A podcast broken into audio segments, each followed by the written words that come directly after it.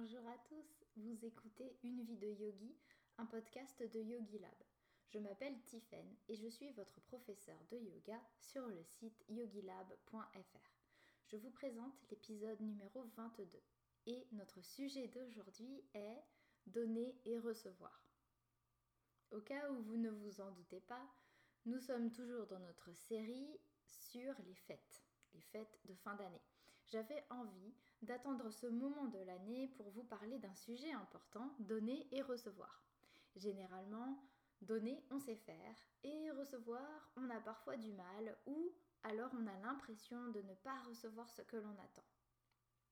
Cette attente déçue, ou ce refus de recevoir comme si c'était mal, ou comme si nous ne le méritions pas, présente une occasion de ressentir de la tristesse ou alors de la frustration. Surtout, elle donne lieu à des opportunités manquées ou encore, elle donne lieu à des incompréhensions. C'est en cela que j'estime que c'est un sujet important. On va commencer avec recevoir. Recevoir est un acte positif si tant est que l'on sait aborder cet acte. Donner est un geste positif également, encore faut-il que nous soyons clairs sur nos intentions et sur nos attentes. Savoir recevoir est selon moi très lié à ce que l'on estime mériter.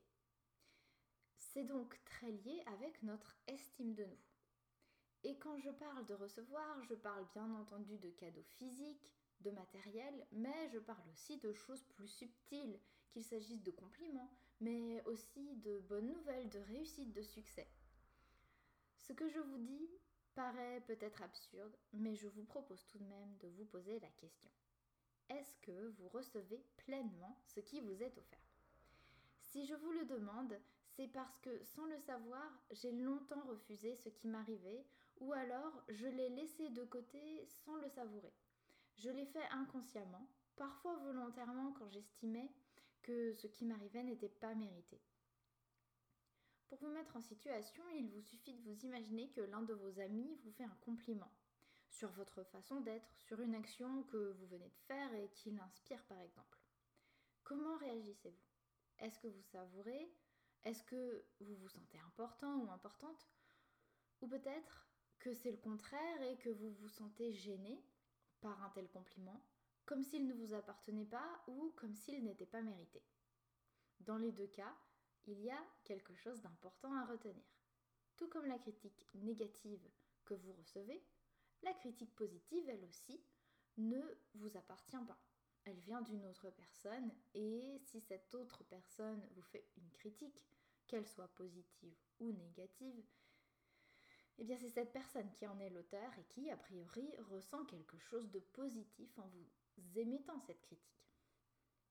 Pour autant, le même mécanisme qu'avec la critique négative s'applique. Je ne sais pas si vous vous souvenez que dans l'épisode numéro 11, je vous proposais l'idée que la critique négative que nous recevons peut soit nous permettre de nous remettre en question, de nous améliorer utilement, soit n'être que constitutif de paroles émises par une autre personne qui n'a pas appris à gérer ses propres pensées et ses propres émotions. Eh bien, c'est pareil avec la critique positive, même si forcément ça va être beaucoup plus doux. Il vous appartient de la prendre ou non. Pour ma part, je faisais tout l'inverse. Je prenais à bras ouverts la moindre critique négative qui venait valider mon manque de confiance en moi, et je rejetais toute critique positive sous prétexte que la personne en face de moi se trompait vraiment. C'était si automatique que je n'avais jamais pris de recul sur ce phénomène. Je n'avais jamais remis cette tendance que j'avais en question jusqu'au jour où, pendant un cours, dans une posture habituelle, assis en pince assise, Farida, mon mentor, a proposé de, poser nos mains, paume de main vers le plafond. C'est une variante inhabituelle et qui étrangement m'a laissé très inconfortable, comme si je ne pouvais pas exposer mes paumes de main. D'ailleurs, je vous propose cette petite variante dans l'un de mes cours, alors je ne sais pas si vous l'avez déjà croisée. Farida nous a aussi invités à ce moment-là à contempler notre capacité à recevoir. Et là, je me suis aperçue que j'avais énormément de difficultés à recevoir. Peut-être que cette visualisation vous permet aussi d'identifier quelque chose dont vous n'aviez pas forcément conscience. Et si c'est le cas, tant mieux. Comme ça, nous sommes là pour travailler sur ce point. Souvenez-vous que quand une personne nous fait un commentaire, nous dit quelque chose, cela ne dit rien de nous, c'est simplement une traduction verbale de ce qu'une personne pense de nous. Ce n'est pas la traduction de ce que nous sommes. Bien sûr, ça peut l'être si la personne nous connaît très bien ou si la personne en face de vous a la capacité de bien juger les gens. Cet élément peut déjà nous aider à accueillir aussi bien les compliments que les critiques négatives. Il en va de même pour les objets, pour le matériel. Si vous ressentez une certaine gêne à recevoir quelque chose que l'on vous donne, restez dans l'assurance que si cela vous a été donné, ce n'est pas parce que dans l'absolu, vous le méritez, c'est parce que la personne qui vous l'offre avait envie de vous l'offrir. Elle estimait que c'était ce qui vous était dû, ou plutôt que c'était quelque chose qu'elle avait envie de vous offrir. Recevoir, c'est aussi être vulnérable. J'aborderai le sujet de la vulnérabilité dans un autre épisode. Nous allons donc brosser le sujet pour arriver à l'essentiel de ce que je souhaite vous proposer aujourd'hui. Recevoir, c'est ouvrir, c'est s'ouvrir. En yoga, l'ouverture du cœur se pratique d'abord physiquement. C'est une très bonne façon d'explorer quelque chose que l'on pourra ensuite pratiquer mentalement, dans les pensées. Si vous pratiquez déjà le yoga, peut-être aurez-vous noté que vous pouvez facilement vous recroqueviller vers l'avant. Peut-être même que vous êtes en train de le faire maintenant. Les épaules vers l'avant, le cœur vers l'arrière, le dos un peu courbé. Certes, c'est dû à ce qu'on appelle une mauvaise posture, mais symboliquement, le fait de sortir un peu le torse vient nous rendre vulnérables. Essayez d'entrer dans une pièce pleine de monde avec les épaules ouvertes, un buste fier. Ce n'est pas vraiment facile, en partie parce qu'on se sent exposé, ouvert, prêt ou prête à recevoir. Notre vulnérabilité est une force si on sait bien l'utiliser, mais en l'occurrence, c'est elle qui nous empêche de recevoir.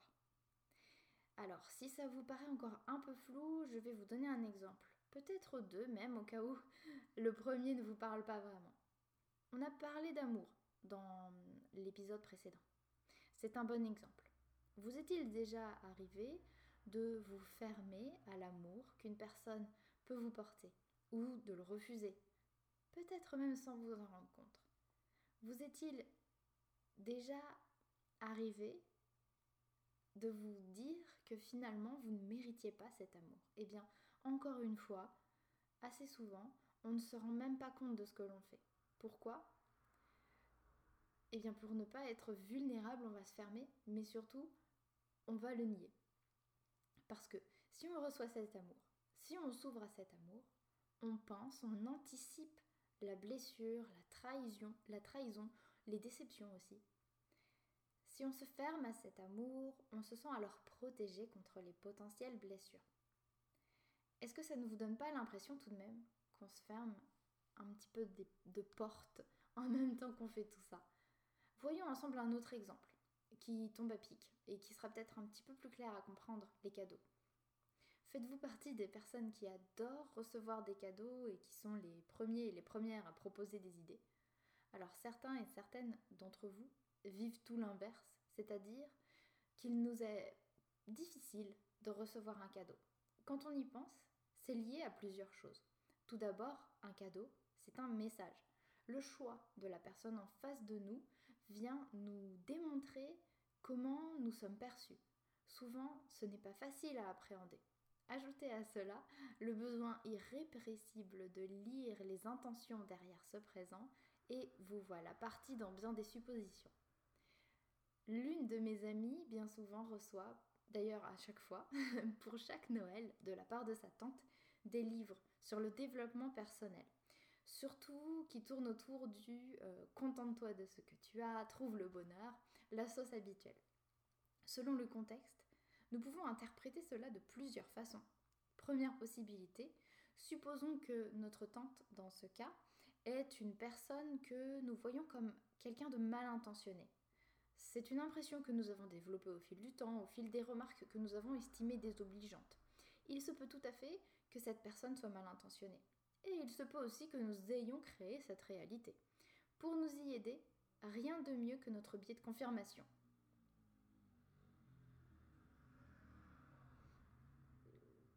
Et ça, nous en parlerons très bientôt d'ailleurs. Si vous êtes dans cette réalité, vous verrez certainement le mal dans ses intentions.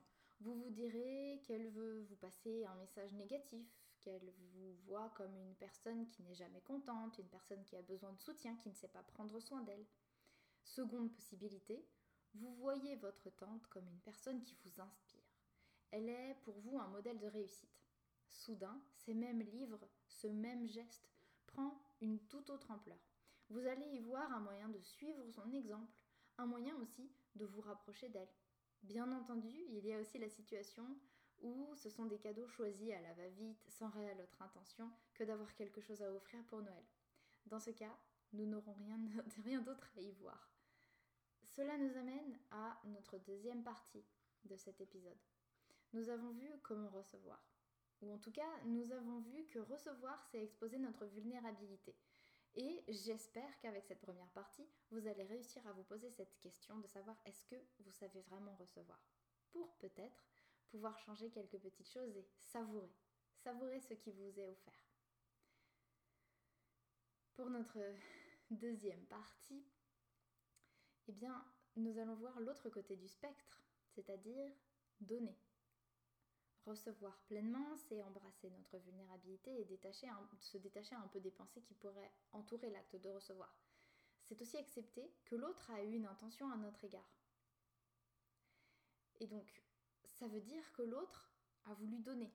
Et essayez maintenant de vous mettre à la place de l'autre. Vous aussi, j'imagine que vous aimez donner. Ça dépend à qui, mais je pense que vous aimez donner. Et pour ce sujet de donner, j'aimerais qu'on pose surtout la question suivante. Pourquoi on donne? Cela aura aussi un lien avec la façon que nous avons de recevoir, forcément. Alors, je vais vous expliquer. Si vous avez tendance à donner en attendant un retour, vous aurez peut-être aussi tendance à ne pas aimer recevoir parce que vous vous direz que la personne en face de vous attend la même chose, parce que vous, vous attendez quelque chose en retour, vous vous dites cette personne, quand elle me donne quelque chose, attend en retour. En revanche, si vous aimez donner juste pour le geste, il se peut que vous soyez aussi plus à même de recevoir. Je ne dis pas que c'est toujours le cas. Il se peut aussi que vous aimiez donner, mais que recevoir soit plus compliqué parce que vous vous sentez redevable. Dans ce cas-là, pensez au fait que si vous aimez donner, peut-être que la personne qui est en face de vous, elle aussi, aime donner. C'est ce que je vous disais tout à l'heure. Même si je n'aime pas particulièrement catégoriser, il faut tout de même que nous abordions ce point. Si nous donnons, en attendant en retour, nous donnons partiellement pour les mauvaises raisons. En effet, nous ouvrons la porte à la déception, à la frustration, à la compréhension. Si Noël est pour nous un concours de celui qui dépensera le plus, je pense que vous ne savourez pas les cadeaux. Je vous avoue que cette idée de devoir dépenser une grosse somme pour offrir un cadeau sans avoir honte de l'offrir me concerne aussi. Encore aujourd'hui, je sens comme une légère pression de dépenser une somme d'argent conséquente pour les cadeaux que j'offre, avec l'idée que si je ne dépense pas assez, la personne en face de moi sera déçue ou se sentira eue. Pour autant, je n'aime pas que l'inverse se produise et je préfère ne rien recevoir. Enfin, maintenant si, mais je travaille sur moi pour arrêter de me mettre autant de pression inutile. Et bien entendu, je ne dis pas que dépenser beaucoup d'argent dans les cadeaux est forcément quelque chose de mauvais. C'est très bien si c'est ce que l'on veut vraiment faire, pour faire plaisir, sans attendre que la personne en face de nous fasse la même chose. L'idée principale ici est donc de ne rien attendre. Il est vrai que c'est quelque chose qui ne fait pas consensus. Et nous entrons alors dans un débat très philosophique. Vous connaissez peut-être euh, cette citation de Confucius Exige beaucoup de toi-même et attends peu des autres. Ainsi, beaucoup d'ennuis te seront épargnés. À côté de cela, nous avons Simone de Beauvoir qui nous disait J'attends beaucoup des gens que j'aime. Trop peut-être. J'attends et même je demande. Mais je ne sais pas exiger. Comment concilier les deux Est-ce que vous êtes plutôt dans le camp de Confucius ou dans le camp de Simone? Difficile de lier les deux tant ils semblent opposés. D'un côté, en n'attendant rien des autres, nous nous assurons de compter sur la seule personne de notre monde qui est fiable, nous-mêmes. De l'autre, en n'attendant rien des personnes de notre entourage, eh bien, de qui nous entourons-nous exactement? Nous entrons alors dans des considérations assez compliquées qui peuvent faire débat et qui viennent poser la question de nos relations sociales. Alors nous n'irons pas jusque-là ensemble, jusqu'à décortiquer la question, elle est très philosophique. Le temps nous est compté. Au moins, nous avons, et vous avez devant vous, quelques questions intéressantes à poser. Et pour compliquer un peu plus les choses, il est possible de trouver des degrés dans ce que l'on peut attendre. Ainsi, attendre un merci et attendre un cadeau équivalent sont deux choses très différentes. Si nous attendons un cadeau équivalent, nos intentions ne sont pas désintéressées. Si nous attendons un merci, nous attendons aussi quelque chose. Quelque chose certes de plus facile, entre guillemets, à obtenir, qui nous est dicté par les conventions sociales.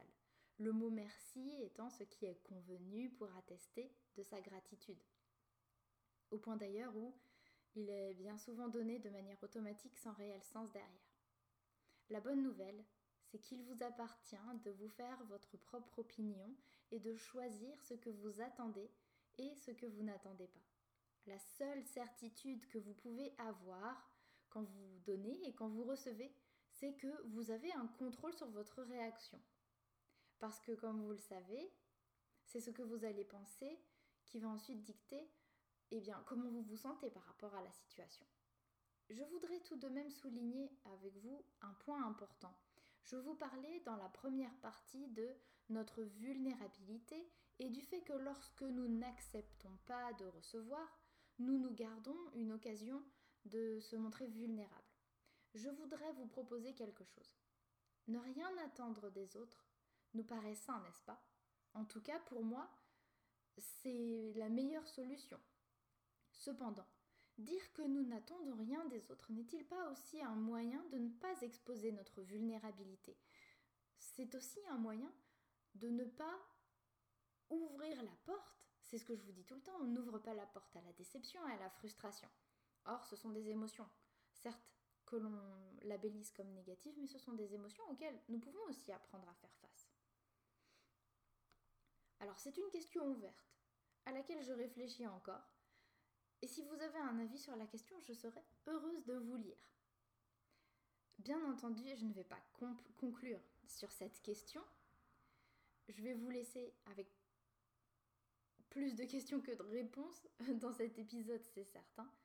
Même si le fait de se poser euh, des questions, c'est très bénéfique, je voudrais quand même qu'on arrive à conclure avec quelques petits éléments qui, je l'espère, vous aident.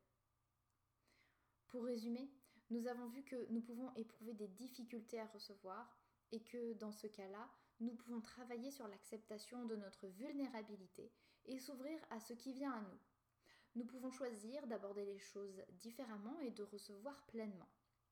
Cela nous ramène à nos émotions.